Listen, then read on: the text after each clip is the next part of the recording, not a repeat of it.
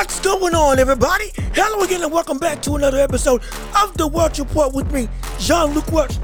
And stop the music. We don't got time for that today because we just had one of the biggest trades of the year finally take place in the N B A. Damian Lillard is now a Milwaukee Buck. That is right. He is out of Portland. He is gone. Vámonos, amigos. Goodbye. See you later. I probably got that wrong, but whatever. We, you, my Spanish is a little rusty, but you get what I'm saying. He is finally out of there. Portland is no longer the home of, of Damian Lillard, and now he is at the home of Cream City itself, Milwaukee, and the home of the Bucks, with Giannis Antetokounmpo as his running mate. Finally, the number two to the number one on the roster, and now is in a prime position to get his shot at a title. This news blew up all over the internet. I as quickly as I could got on here so I could record everything that's going on, because this is a very volatile volatile trade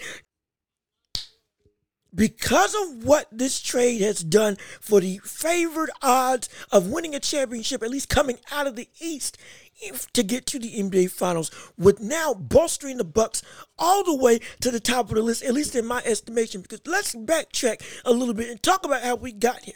Damian Lillard wanted out, and it was a question of where would he go. He said he wants to go to Miami, and solely wants to go to Miami. Then the Blazers just sit and don't make a move at all. Entertain talks and disentertain talks.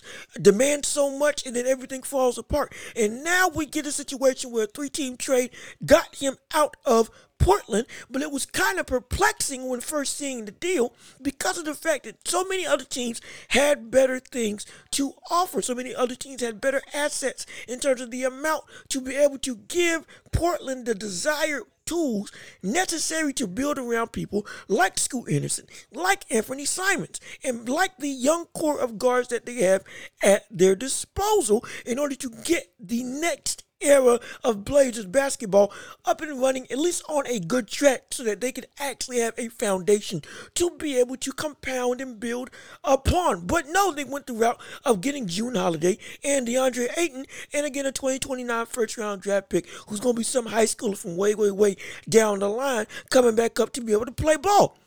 And so it's a little confusing, to be perfectly honest, because this doesn't really set them up for the betterment of themselves in terms of to help bolster and support the youth that they have, but they went into business for themselves.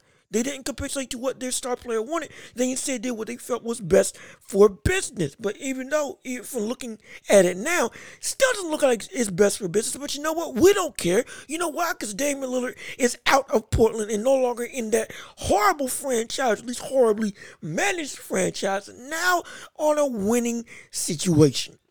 And with that being the case, we can now sit here and say, Damian Lillard, you now have a chance to win a title.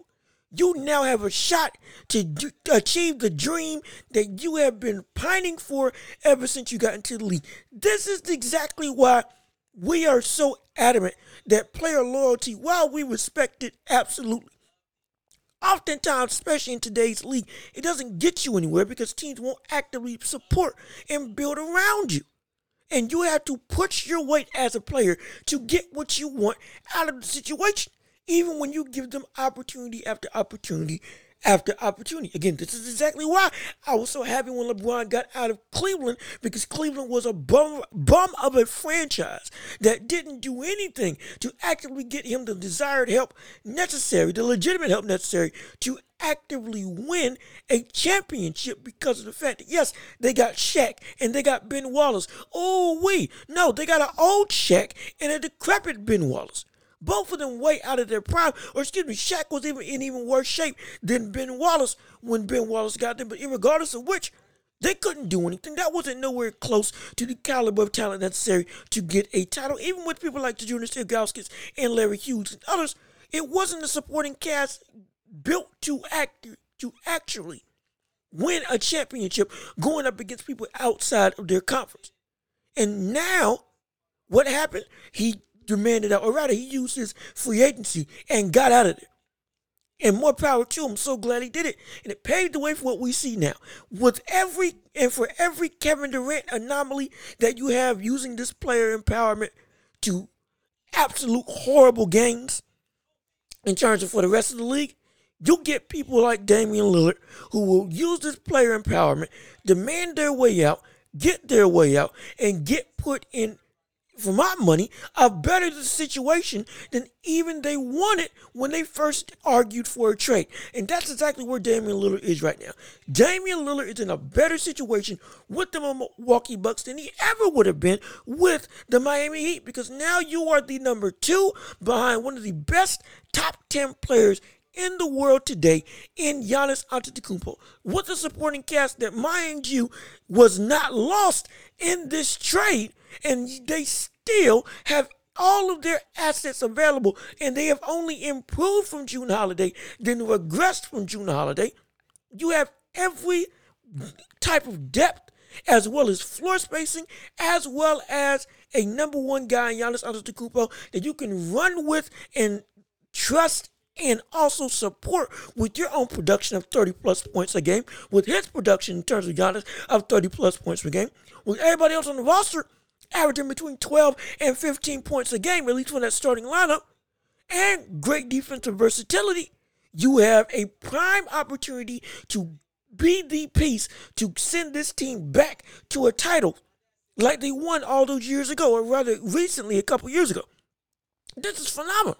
This changes everything in terms of the Eastern Conference. This puts this team, for my money, probably tied with the best odds to get to a championship out of the East with the Boston Celtics. Boston Celtics made a bunch of moves in the offseason, specifically with Kristaps Porzingis and moving on from Marcus Smart to get more size in, again, seven foot three Kristaps Porzingis. Porzingis, a unicorn himself, as well as some other pieces.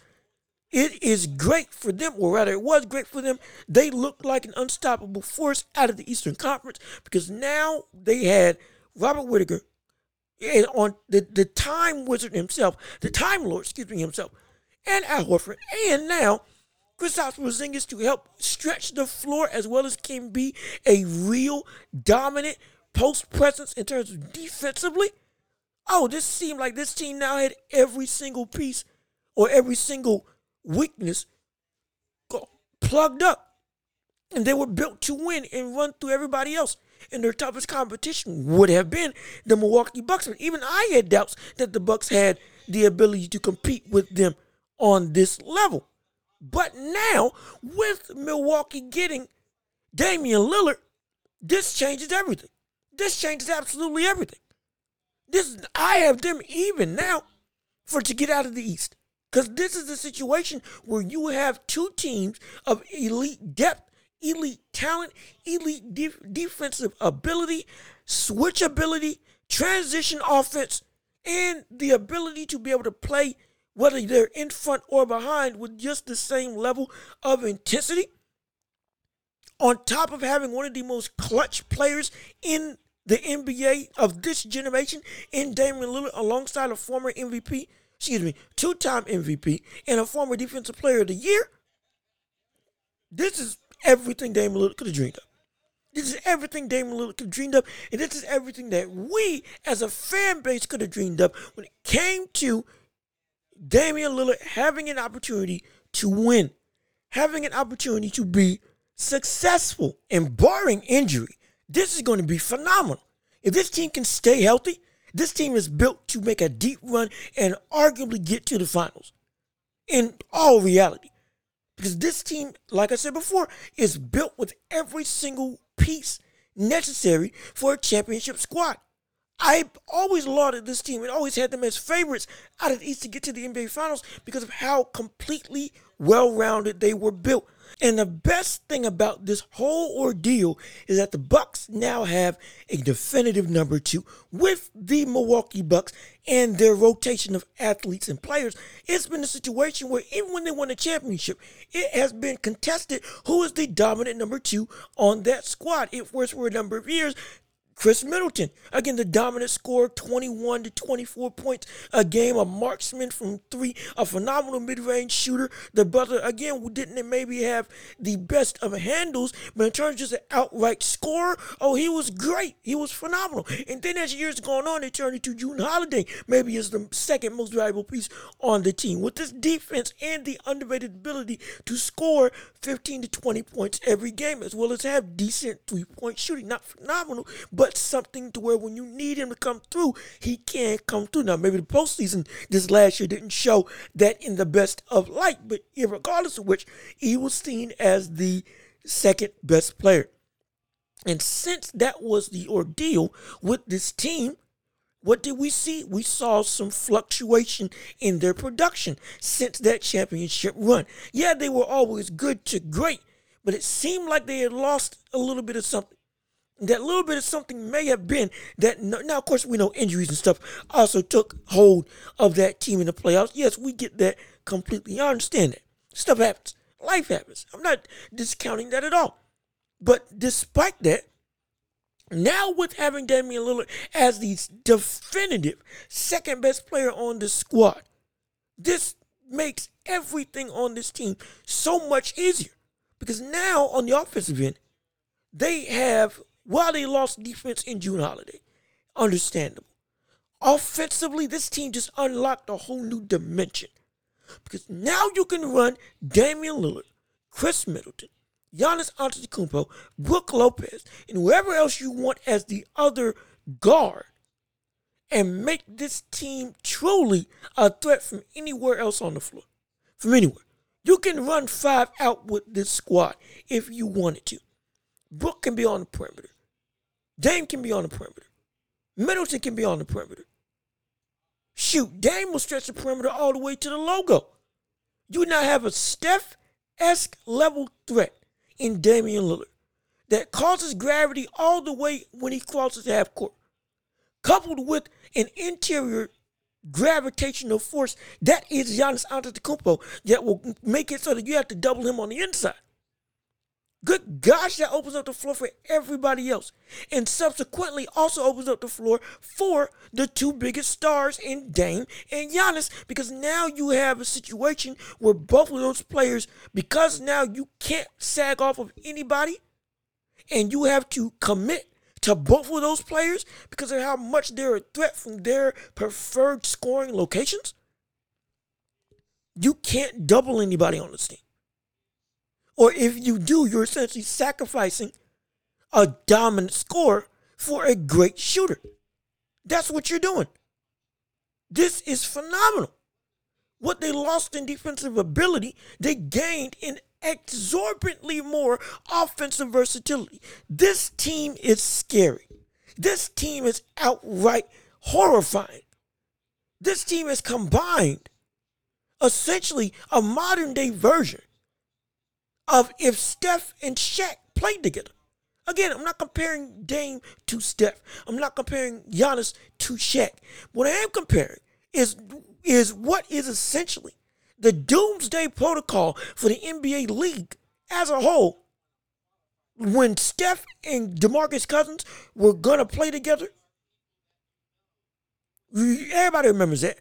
Amidst the whole height of the, the Golden State Warriors run on the N B A, when Kevin Durant was also there, and everybody was thinking, oh man, this team just can't get any better. Once DeMarcus Cousins got on that team, it was a situation where we were all, at least I was saying, the biggest thing that we cannot let happen to this league, arguably, potentially, even, or just as threatening as K D going to the Warriors, was if the Warriors get a dominant big man on their roster.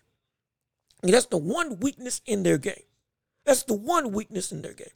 They don't have somebody that can be a force down low to offset Steph's ability to shoot from the outside. Because at least if Steph misses, we can get a board. Or at least we can double Steph and hope and pray that our man-to-man coverage down low is enough to stop whoever they got at big man.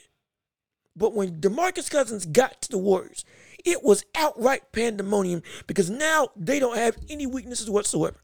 None.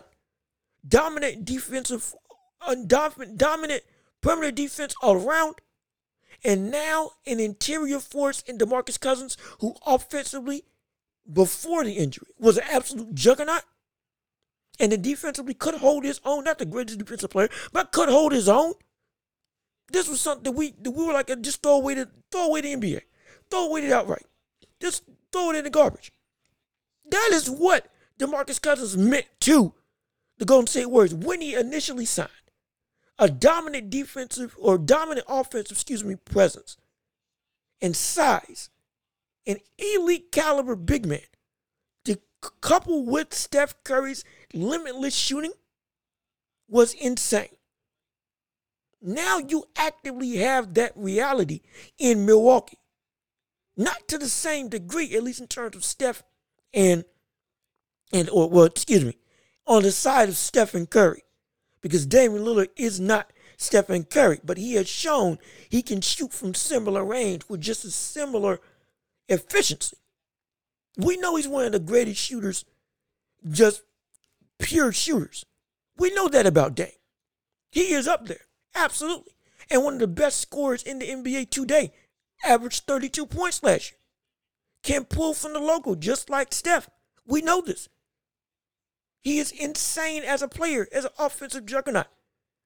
Unrivaled by nearly anybody else in the league. And now you couple that with somebody like a Giannis Antetokounmpo, who is unrivaled by nearly anybody else in the league, down low. Oh, it's it's a pick your poison. It's a how how do you want it? If we're down by three, I can give it to Dame. If we're down by two, I can give it to Giannis. If we need fast break, we can have Dame pull it from forty off transition, or have Giannis take it directly to the cup, or have Giannis drive it and pass it back out to Dame, and then Dame kicks it back out to Chris Middleton, or kicks it to his right to Chris Middleton, and then Chris Middleton kicks it back to Brooke Lopez, all the way on the other side of the perimeter. And then Brooke Lopez passes it back down low to Giannis because they've overcommitted on everybody. There's no offensive liability on this team. There isn't any. And they have the defensive ability still, even without Jrue Holiday, to be a threat to anybody else in the league. Even more so now, because if they do get a stop, it's even more of a guaranteed bucket because of who they have on the roster. Of course we know, ooh, how in the world is Dame and Giannis going to coexist? Well, we know that because they both want to play with each other. Dame has said he wants to play with Giannis. On social media and just in general. He has said it. Giannis went to his front office and said, and, or excuse me, went to the media and said, I need somebody that can hoop, that can play, and I need people that can build around me in order for us to win. I'm about winning championships. I'm about winning. If this organization isn't about winning, then I have no business playing it. Paraphrasing, of course, that's essentially what he said. Did what Kobe did on L A when L A was was not getting over the hump. Of course, L A was far worse than what Giannis' situation is, but, but the point still stands. Giannis pushed his weight around to get the organization to get something to happen, to make him want to stay there. Because he wants to be a Buck for life, but he'll leave in a heartbeat if he sees that you all are, as an organization, are not doing your job to make it so that I have the best quality talent around me to put myself in a position for a championship. We know that. And Giannis did just that, demanded and forced the hand of the front office. And they came through and delivered. Just like with Kobe, when he demanded a trade, and they got Pau Gasol and Lamar Odom. And they built, rebuilt the Lakers to be a championship contending squad. And they got two titles out of it. Giannis did that exact same thing. And it paid off. Paid off.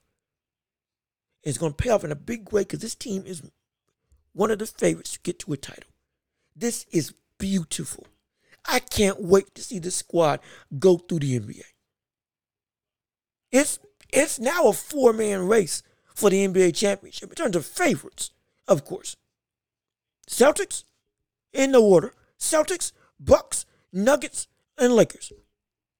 And we can put Miami as a, well, I would put Miami as a dark horse because they made it with nearly the identical squad that they have right now. But I forgot that they lost Gabe Vincent and Max Strus. Or excuse me, I forgot that I initially said that they lost Gabe Vincent and Max Strus. So no, they don't even have a shot anymore. This is real. That this has become a four-team race to a championship. This is a four-team race to a title. And the Bucks have handily put themselves at the forefront of that conversation to potentially be viewed as favorites to take everything that the N B A has to give and the N B A teams are going to throw at them and just roll through whoever they want to roll through. Because they have depth, they got coaching, they got two bona fide stars now. They have length, they have strength, they have defense, they have even better shooting than they initially had. And they have the mentality of we need to win. They have everything necessary to get to a title again. And if you have them as favorites, I don't blame you. I don't blame you at all. This is insane. This is insane. They have essentially their own big three. Chris Middleton, Damian Lillard, and Jrue Holiday. Or excuse me, and Giannis Antetokounmpo. My apologies. So used to saying Jrue Holiday on that team for so much. Dame, Chris Middleton, and Giannis Antetokounmpo. A three-headed monster offensively, with two of the three being able to hold their own very well defensively. Of course, you know Giannis Defensive Player of the Year. And Chris Middleton being a good, too great perimeter defender. We've seen what this team can do. Now we're about to see this team elevate itself to an even bigger and even more dominant offensive style that's going to complement their still defensive-oriented mindset, with the ability to spread the floor even further than anybody thought this team would have been capable of, with the addition of Damian Lillard being able to, again, pull from forty feet out with ease, with them being a dominant scoring threat that is going to cause teams to double. The possibilities are endless of what this team can do. It's incredible. It is phenomenal. It is something that we have been asking for. It's a better situation than what Damian Lillard would have gotten to when he, if he went to Miami, though that was where he wanted to go.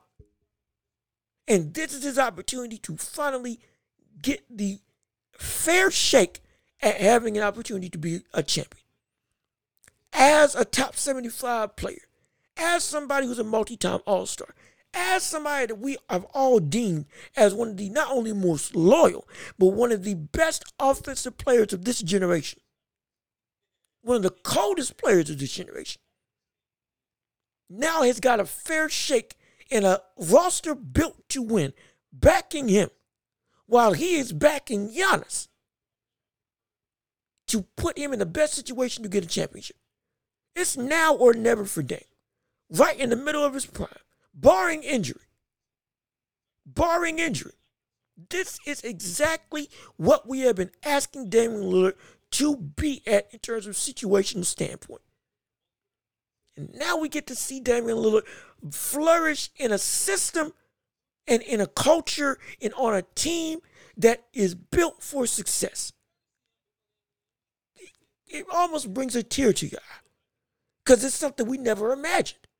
All the memes of Damian Lillard, all the loyalty on one hundred, but accolades on zero. Now it's going to have opportunity not to be one of the unsung favorites of the league, like we've seen in the past, who stuck with their squad, did everything that we wanted a player to do as an N B A fan. Show loyalty, show respect. Show wanting to grind it out, wanting to go and go, go through the mud to get success.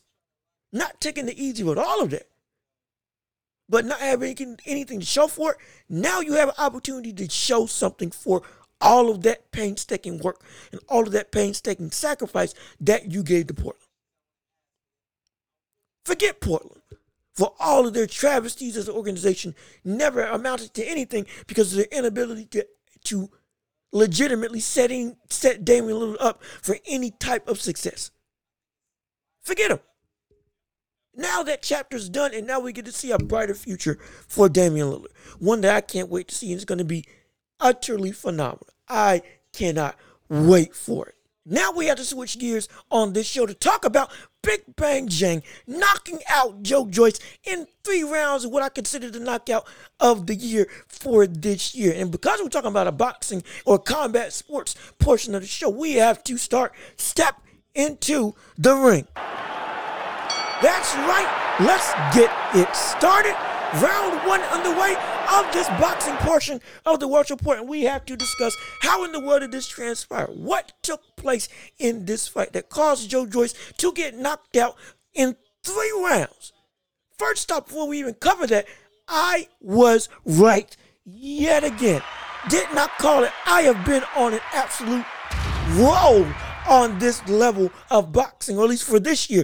I've been phenomenal calling fights this year. Oh, man, I call me Nostradamus. I am the omnipotent one. No, I'm just messing. I'm just kidding. Let me not be. I'm just messing. But I have been showing, hey, you need to stick around on this channel because I know what I'm talking about. And Joe Joyce apparently didn't listen because he fell into the same traps that I said he was going to fall into in this fight. He is not able to adjust to anything. This man is so set in his ways as a boxer that he can't rip away and add new habits to him. And when he gets hit, what happens? He reverts back to the style that won him all those fights before, because now he is uncomfortable in a stylistically different approach that doesn't suit what he is as a boxer. It, he, he can't get away from it. He can't differentiate himself from it. He has to and will always revert back to, I'm the juggernaut. I'm just going to walk forward and take hits. And that's exactly what happened in this fight. And Zhang was outright flawless when it came to this fight. He was comfortable. He was calm. He was cool. He was collected. He did not push the issue, even though he knew exactly what needed to land in this fight, which was the big straight left, which again did land in this fight on a consistent basis, but he didn't force it.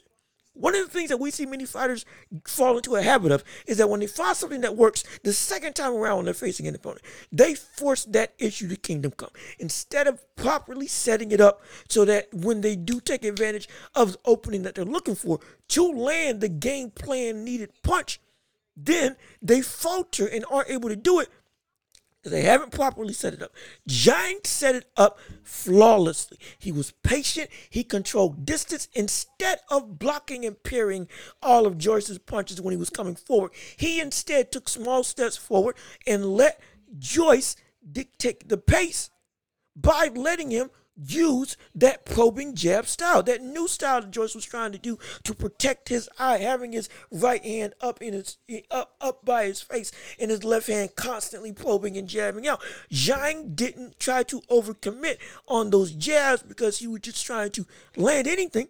He let Joyce try to implement that game plan, try to keep him at bay, control distance, methodically push his way inside, and then when the opening was completely there, he took advantage of it, but he opened that he opened up the ability to use the left hand and the ability to rise up concerns in Joyce from the fight previously by going to the body, by just subtly jabbing to the body, not trying to force anything that wasn't there.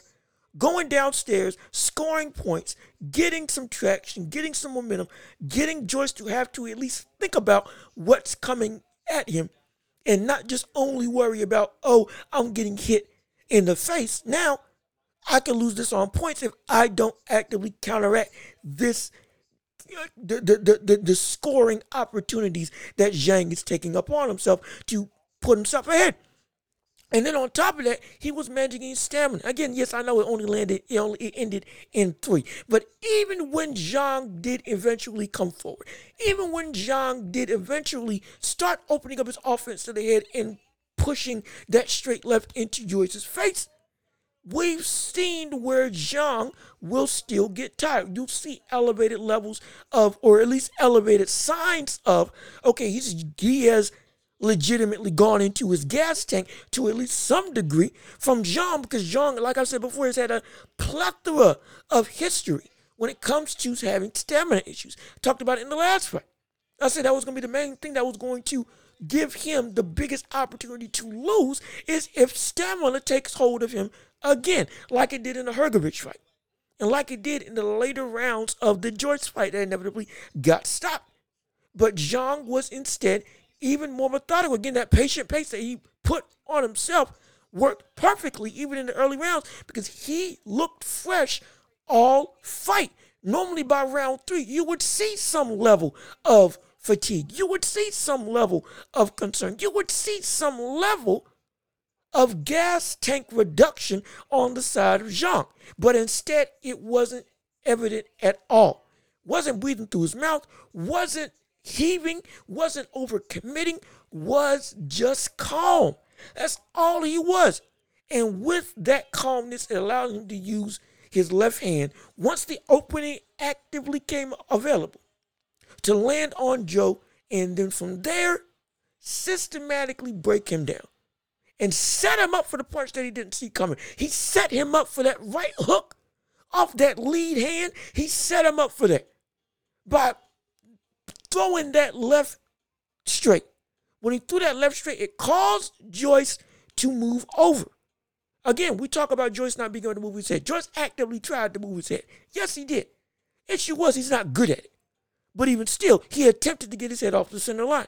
And with that being the case, while it's a good tactic, he went and got predictable. Always moving to the always moving to the inside of Zhang's left hand in order to avoid it and going to his lead hand. Which, again, you should always do, never go toward the power hand. But he did it in such a predictable fashion that Zhang just consistently set it up. Started out by going to the body with the straight left, getting him to react. Then you saw the subtle movement of Joyce start moving to the inside of Zhang whenever he would throw that left in any way, shape, or form, even when he feinted it. And so because of that, and because of the way he was objectively, or, or excuse me, the, because of the way that he was outright just circling the ring at the start of the fight, Zhang knew he could set up that right hand and that right hook. He just had to get Joyce to go into the punch. And what did he do? Set it up by going to the body with the straight left. And then eventually in round two, going to the head and landing cleanly on Joyce, which caused Joyce to what? Get out of that defensive style. That was absolutely horrendous for him. And once that happened and he was able to consistently connect with Joyce with his big left hand, then he lulled him into a trap, got him to bite on that left hand, threw it and committed to it, yes, but he didn't, he didn't put all his power into it. Unlike the first fight, he didn't put all of his power into that, leap, that, that power left straight. He instead threw half power with that left straight, caused Joyce to go to the right, and then follow up with the right hook immediately after, and caught Joe Joyce with one of the cleanest K Os of the year. And broke the unbreakable. It's different that we've seen, we never seen Joyce hurt before the first fight. He got him hurt. And that was an accomplishment in and of itself because of how strong and how tough Joyce is. That's objectively true, despite what we are going to say from, about Joyce after this fight. But we've never seen Joyce hit the canvas.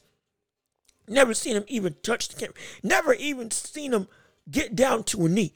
And we saw Zhang with one clean shot absolutely destroy that man. I mean picture perfect. His, his lights were out before he hit the ground. That's how strong Zhang was. And that's how perfect that counter was. Because he got Joyce to commit to a counter when he didn't know that he was getting lulled into a counter of his own. Joyce started throwing his own right straight at Zhang once he got out of the way of that power straight that Zhang threw. He wasn't prepared for the follow-up. He was only prepared for the left straight being the biggest ploy. And what happened? His forward momentum coupled with Zhang's power and Zhang's full commitment to that right hook. All of that con- consecutively compounded on the force of the punch. And once it caught Joyce on the chin, it was game over. No dazed state, no hurt state, just outright knockout. That's what that was. Absolute perfection. And this puts Joyce in a very concerning situation. This knockout from Zhang to Joyce really has us questioning where Joyce can go from here. How is it that Joyce is going to actually be able to improve from this fight now that not only he couldn't adapt to a game plan that worked against him, but he got beat when he tried to adapt in a quicker fashion? It shows that he can't be taught new tricks. He can't. It's impossible at this point in his career because he is, like I said at the start of this episode, or rather at the start of this segment, and at the start of the prediction episode of this fight. You can go look at my on my channel. I'll probably have a tag at the end of the video so you can see exactly how right I was. It was a situation where, where Zhang exposed a problem in Joyce, but Joyce, because of how much success he's gotten from the previous tactic of being able to walk through fire without getting burned, now he can't adapt to it because he doesn't understand how to avoid the fire in the first place. He doesn't have great defensive ability. He doesn't have great speed. His footwork is absolutely horrible, especially going backwards. His defensive game plan when he tried to fight Zhang was utterly ludicrous. The style, it looked terrible. It was just this. It was this. It was this ter- absolutely horrendous looking head movement. It wasn't even effective head movement. It was just move because I don't want to get hit. Keep my head off the center line just from the jump, just because. Just because. Which again, I understand feinting, moving, trying to get your opponent to react. I get that, level changing. All of that is good game plan when it's put to use in an effective and, and dedicated format. When it's done with a purpose, rather than when it's done just to be done. It doesn't bode the same effects. And for Joyce, that's exactly what was going on. Wasting energy, wasting space, wasting time by using head movement that wasn't ineffective at all. Because when Zhang actually committed to punches, what happened? He didn't move his head. He got caught flush. He was like a jouster trying to hold his javelin out and to just keep him at bay. But then when he actually got within range, in terms of Zhang getting in range of Joyce, his head stayed centered, just like always. It was a, he was he was scared. That's how he fought. Joyce fought scared. Joyce did not fight with a purpose. Joyce did not fight with a game plan to win. He fought with a game plan to survive. And he was caught between two styles. For a fighter like Joyce, he can't fight. He can only fight one way because of how he was taught from his coach. And due to the fact of how late he got into the game, he wasn't able to be instilled with the stuff necessary to take him over the hump of being not just a contender, but a champion. All the toughness, all the power, all the chin that he's got on him to tank punches, all of that is phenomenal. But it's even better when you have solid fundamentals behind it. And Joyce didn't, didn't have that. We're blinded by it because of how much he was able to walk through everything and just have a solid jab and a solid straight right and just power to break down anybody. Okay, boom. We overlooked the absolute lack of fundamental skill against somebody that actually knows what they're doing, against somebody who's a silver medalist, against somebody who's an Olympian, against somebody who has the skills to actually challenge for world title contention, like Zhang. Joyce didn't learn that. He didn't learn that. And whoever trained him in his camp did an utter disservice to him by how they actually got him fighting in this fight. He was caught between two styles. The second he got hit with a legitimate shot, with a legitimate straight left from Zhang, he immediately got out of that defensive game plan and got out of that trying to protect his chin and joust around the ring. He got out of that, that probing jab style that wasn't effective. It was just throwing just to keep him at bay at any given point in time. Once he got f- caught flush, got out of that immediately. Immediately. And actually looked more comfortable than he did when he was in that defensive stance, which was horrible. But he looked more comfortable when he just fought like Joe Joyce. But that's exactly what led him to getting knocked out. He can't learn anything else at this point. unless he takes a full six months to a year potentially and break himself down and build himself back up from a fundamental standpoint. But on top of being thirty-seven years old, that may be too little too late. It very well could be. We're looking at a fighter now who has gotten outright exposed, for lack of a better term. Utterly exposed in all facets. His power can only get him so far. His chin can only get him so far. And if anything, let's talk about his chin. His chin may, well, may very well be gone because of the accumulation of punches. It is incredible to have a granite chin. Absolutely. Problem is when you rely on that so much, once it runs out, what does that mean for you? We've seen chins go at a moment's notice. Again, Roy Jones Junior, when he went back down from heavyweight to well, uh, uh, uh, uh, one seventy-five to fight Antonio Tarver, won the close fight in the first fight, second time round, got knocked out. Knocked out. Knocked out. Clean. And was never the same. His chin left him once he got back down from heavyweight. We've seen it. We've seen it so much. We know why we laud Evander Holyfield in his toughness and his Iron Man chin. It's because of the fact that he had a chin and he could eat shots, but it was until it was up, it was up to a point. But even when, again, everybody's chin life cycle had a certain point, he had such good defensive ability that he didn't need to rely on it. Tyson, Mike Tyson had a phenomenal chin, but he didn't rely on his chin. He relied on head movement, sound fundamentals, incredible understanding of the fundamentals of boxing, and defense to keep him safe. Again, with Mike Tyson, it wasn't until one, Cus D'Amato died, and after the, we winning his championship, that he got people that weren't in his corner to let him go awry. And while we saw the career of Mike Tyson go the way it went, again, if Mike Tyson had Cus D'Amato and or Don King didn't do what Don King does, which is ruin boxers, take away his team, take away the people that actually cared about him, and put Don King's own team around him in order to train him. And had, and if Tyson had the actual people that cared about him to stay in his corner and had the team that got him to a title to stay with him throughout his entire career, oh, I don't think he would have lost to Evander Holyfield. But that's me. But regardless of which, it's a situation where both of those fighters, they did not rely on the chin to just go and run through everybody. Sound fundamental ability coupled with great toughness and a great ability to take punches if you do get caught allow for them to be successful. Joe, not Joe. Joe Frazier had a phenomenal chin, but he also had instinctual defensive head movement. Phenomenal. A rhythm of his own that nobody's been able to replicate. George Foreman had a phenomenal chin, but once he got to the second half of his career, after he came out of retirement at age of forty-five, or what, forty-three, forty-five, he then trained with Archie Moore to understand better defensive awareness, better defensive soundness, and better ability to set up shots and be an all-around, more technical boxer to make up for his lack of ability to be a mover. Because he never had great feet.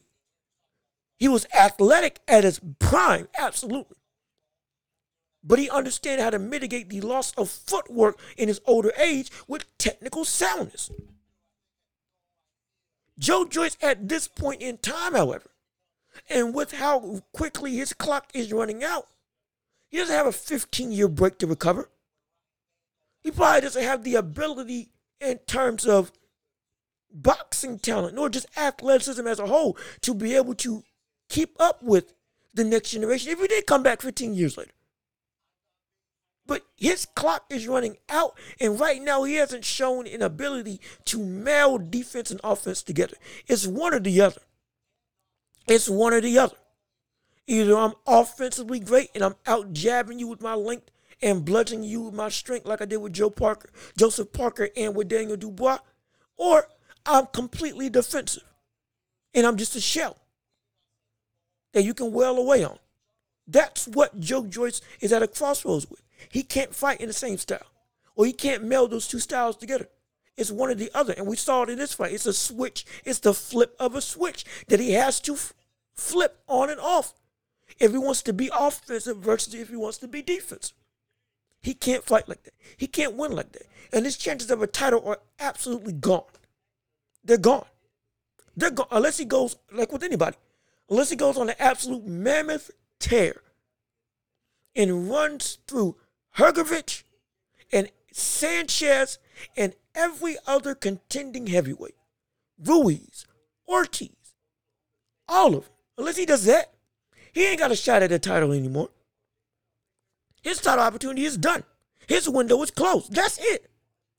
He wants to come back, and I hope he comes back. Well, let's look at reality in the world of boxing. He is done. Frank Warren's not going to walk away from him, at least I hope not. But despite that being the case, he's done in terms of championship aspirations. At this point, he is out of the picture completely. Completely. Completely. There's no way he's back in the title picture for a good little while, potentially till retirement. Or now used as a journeyman or as a gatekeeper for the next generation of heavyweights like Jared Anderson. That's exactly what we can look at. That's what's going on with Joe Joyce. He can't fight fundamentally. His footwork is laughable. His defense is utterly horrible. And his chin, the hour has now run out. His ability to tank punches now may be gone. Or, let's be perfectly honest, maybe nobody was able to actually land on Joyce with the necessary level of power to hurt him in the first place. Daniel Dubois was the heaviest puncher that Joyce has faced in his career, up until Zhang. But Daniel Dubois was still undersized in terms of Joe Joyce. That's a fact. Even with Daniel Dubois still having legitimate power, again, we saw we did what he did with the body shot on Usyk, which I still think is a body shot. It's still a situation where somebody had the power but did not have the technical ability to land it on a consistent basis. Now you go against somebody that actually had the power but could have a consistent way to land it on you. Oh, you can't take it. You can't take it. When you got a puncher that could punch on your level, like Daniel Dubois when he fought you, but had the legitimate technical ability to get to you consistently, you can't take it. You ain't faced somebody that can set you up like that. Joe Joyce in his short career hasn't faced anybody that can have the I Q, ring presence, and the countering ability, as well as the ability to set up what they want to do on their opponent on the fly. Then he ain't faced somebody like that yet. He hasn't. Oh, you want to say Joseph Parker? Okay, I'll give you Joseph Parker. And Joseph Parker was landing clean on Joe Joyce. Problem was he didn't have the power to be able to withstand it or to be able to hurt him.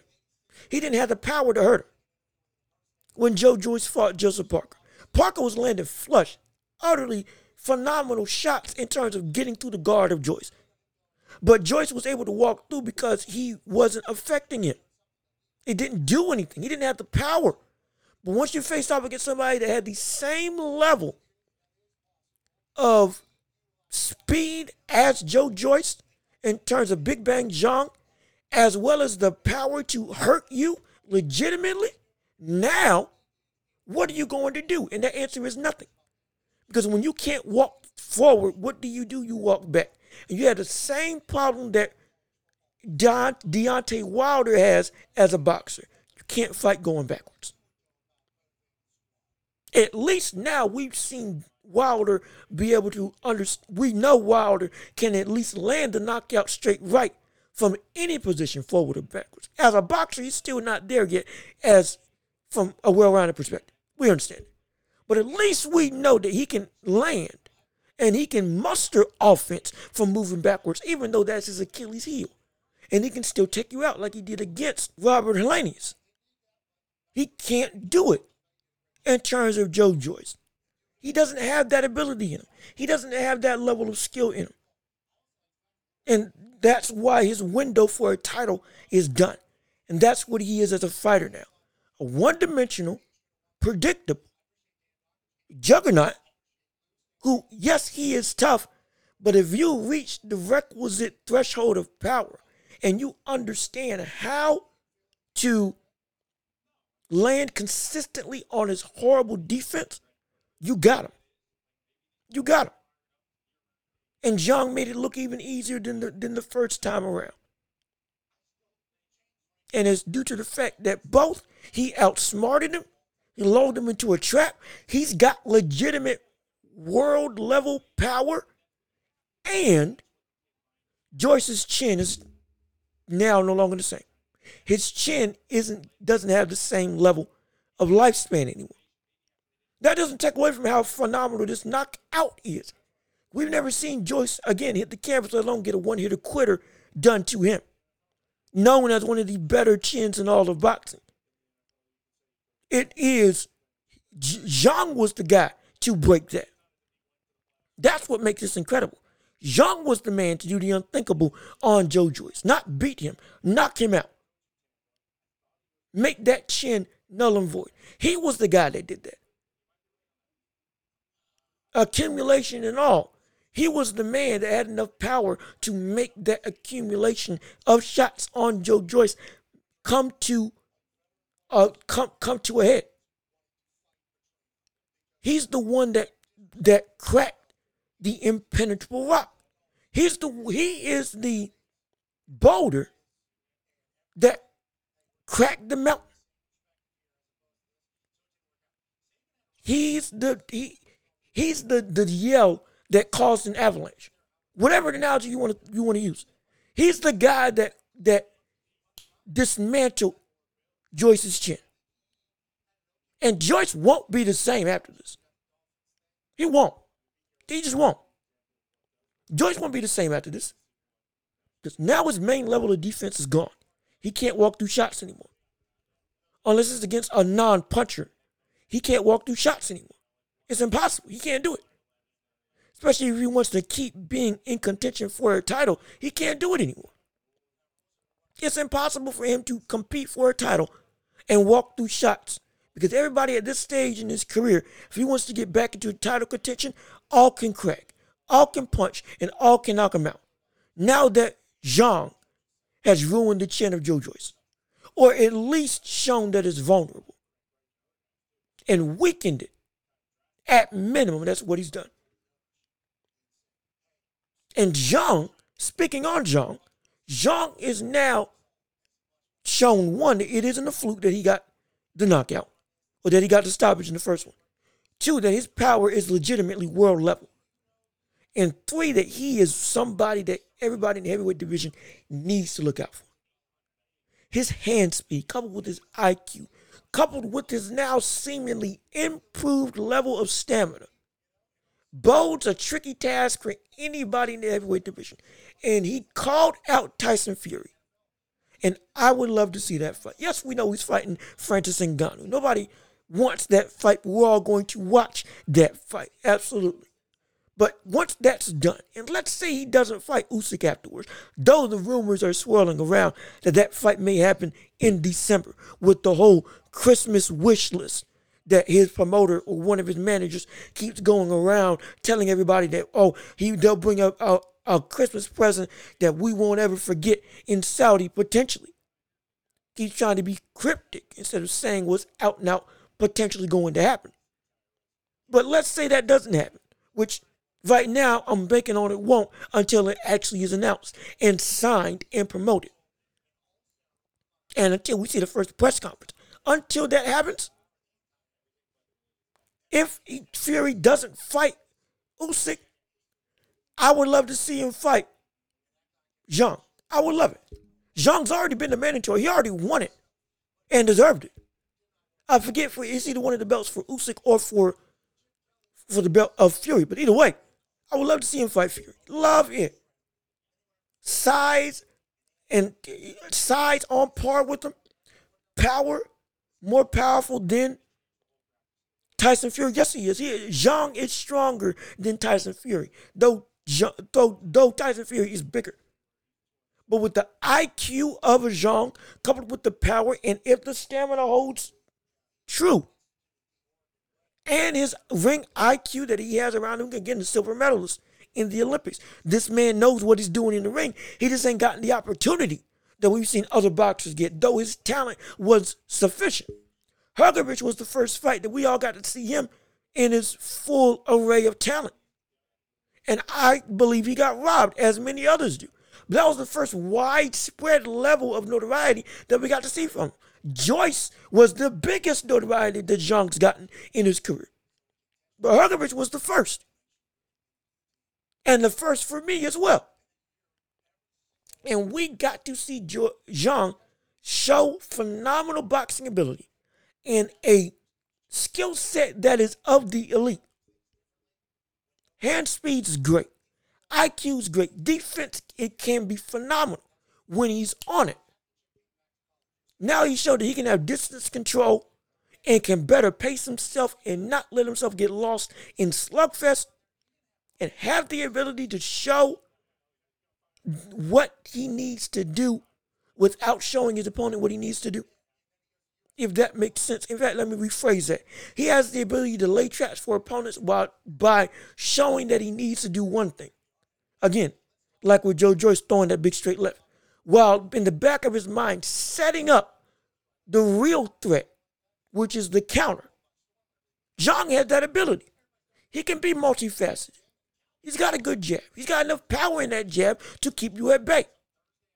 He's a southpaw as well with quick hands. And deceptively good distance control. All of that, coupled with the improved level of stamina, if this in fact does show true for the rest of his career, oh, he's a threat to anybody in the division. Anybody. Anybody.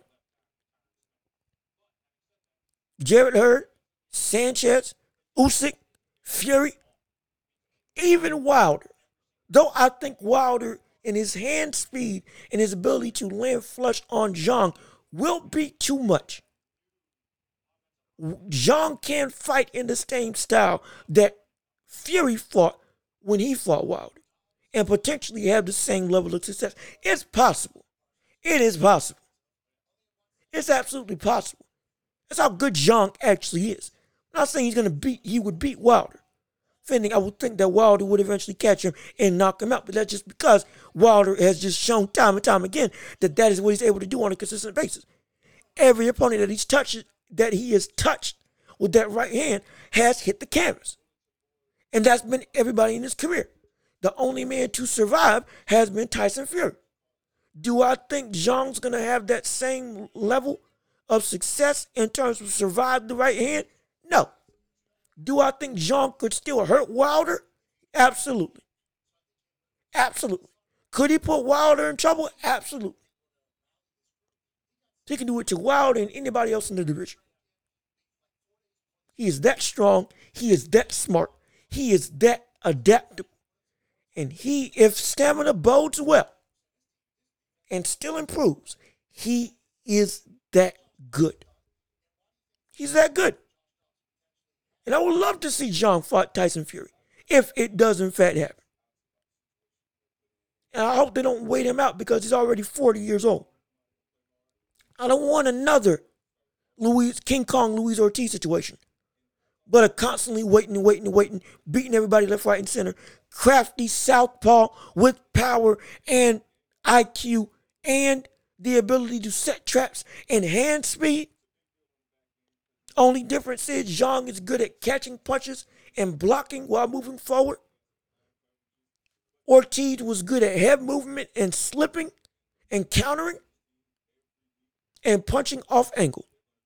But both of them similarly are phenomenal in terms of how they can fight. There are some similarities with them. And because that's the case, what happened? Both of them got avoided for multiple years until Wilder gave gave Ortiz a shot and nearly lost both times before knocking him out. Com- incredibly competitive fight in the first fight when he nearly got knocked out in that one until he knocked him out in the later rounds with, again, a right hand and uppercut. And then, second fight, got outboxed all seven rounds until Wilder landed that one shot and then ended the fight. But gave him the opportunity after being avoided all these years.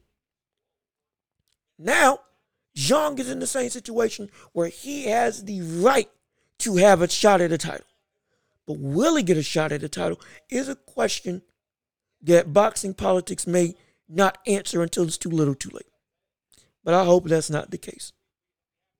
He's going to have to make a choice whether to stay active or to wait and sit on the mandatory. And it might be smart for him to stay active because ring rust at that age can diminish everything that you got. Even if, even if that means fighting way less competition, just staying active